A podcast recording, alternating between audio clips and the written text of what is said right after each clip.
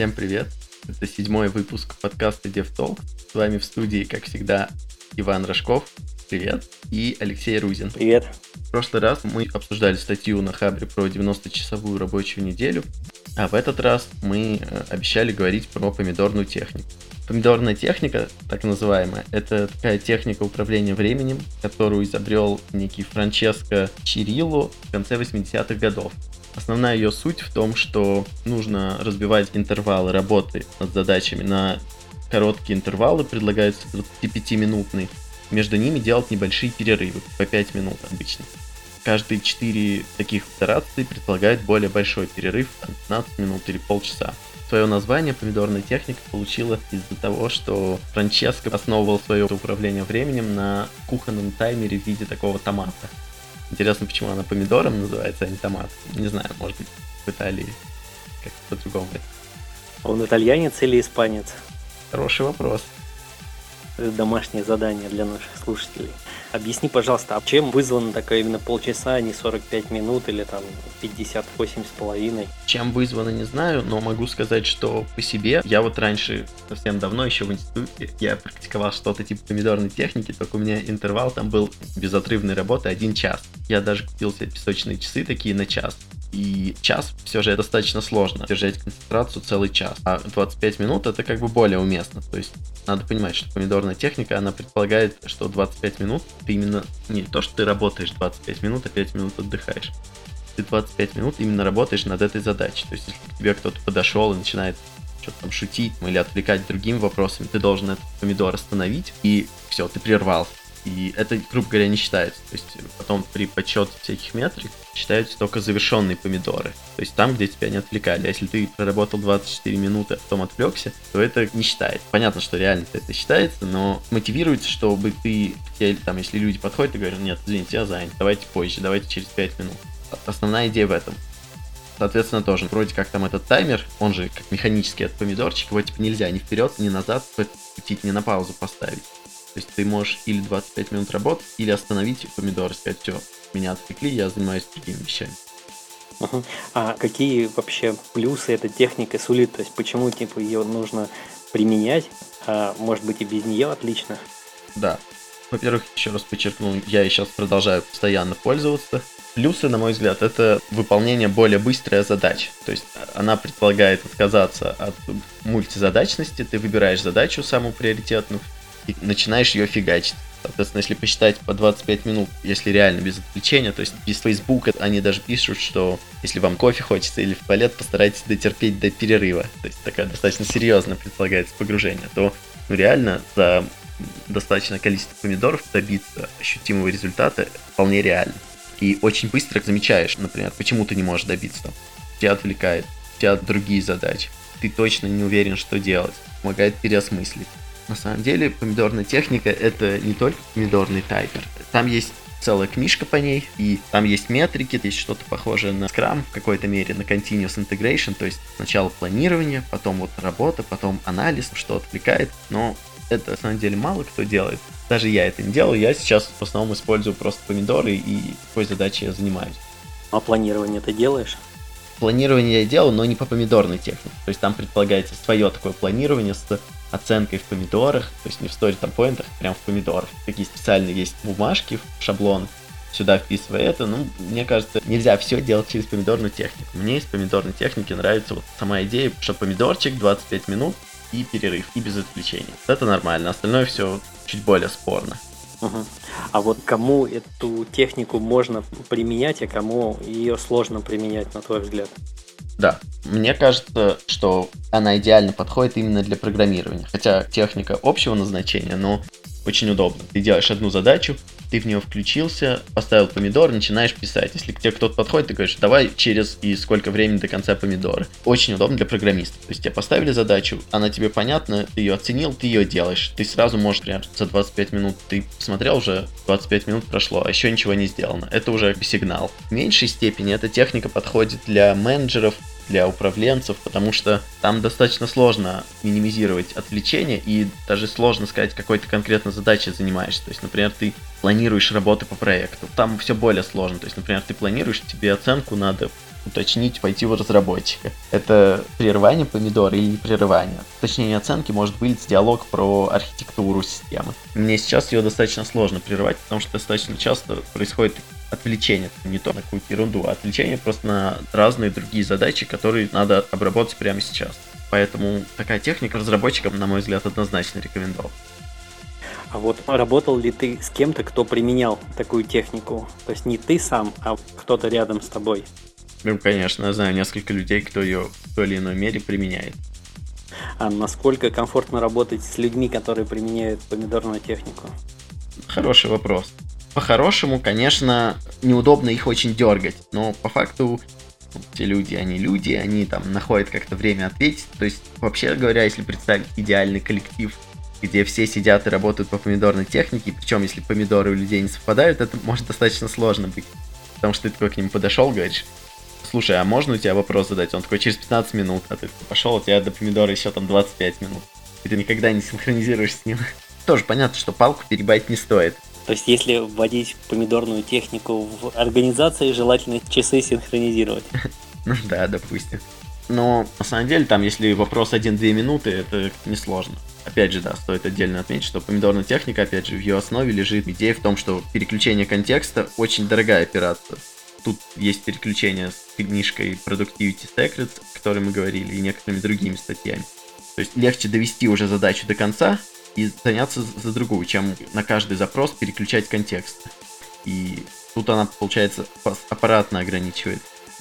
Бывает такое, что вот у тебя начался какой-то помидор, ты сконцентрированно делаешь, делаешь, и тут тебя осенила какая-то мысль про другую задачу. И что вот в таком случае надо делать? То есть ты прерываешь помидор или, или что?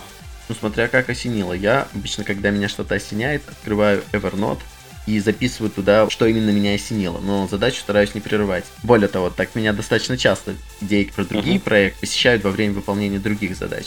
Но обычно если это эврика или ага момент, то там достаточно одной минутки, чтобы записать аккуратненько свои мысли. Если осенило, то достаточно записать. Если вдруг вы, например, что-то делаете, понимаете, что вам очень хочется какую-то другую задачу, вы почти ее решили, ну что, в конце концов, помидорная техника, в принципе, предполагает, что таск его можно переключить. То есть, если он, допустим, закончился, что, что поделать? Не сидеть же 25 минут. Вообще-то его подменить можно, я думаю. Ничего страшного не будет. Иван, а ты анализ какой-то проводил вот по своим помидорам? Насколько тебе удается без прерываний выполнить помидоры? И как твоя производительность изменилась с начала применения этой техники? Да, в общем, у меня такой итерационный процесс. То есть я сначала все делаю по помидорчикам, потом иногда бывает забиваю, даже иногда этот таймер не включаю. А потом снова такой смотрю, что я там, как размазня, снова начинаю все включать, аккуратно всем говорить нет, и я прям чувствую, что когда я так начинаю делать, у меня производительность очень сильно возрастает. То есть я за день по несколько задач решаю. Это ощутимо. Конечно, больше этот эффект был заметен, когда я больше программировал. То есть в самом начале эффект был просто колоссальный. Я помню, прям я начал делать, меня очень много отвлекали, я записал все отвлечения, по ним принял какие-то меры, где мог, то есть там вот это, пожалуйста, давайте сюда, это туда, и на следующий день у меня было намного меньше отвлечений, и по своим ощущениям я просто три раза больше сделал и был очень доволен. Соответственно, полноценные метрики я не веду, для помидорной техники я пользуюсь сайтом, так называемым Kanban Flow. Это предполагается некая Kanban доска, аналог Trello, но я там пользуюсь только вот там встроенный есть помидорный таймер. Я им пользуюсь скорее по... Ну, привык уже. Вообще, наверное, слушателям я бы советовал использовать помидорный таймер в телефон, скачать какое-нибудь приложение. Это более удобно, потому что телефон можно с собой взять, а тут, получается, он только в браузере, зависит от интернет-соединения, это не слишком удобно.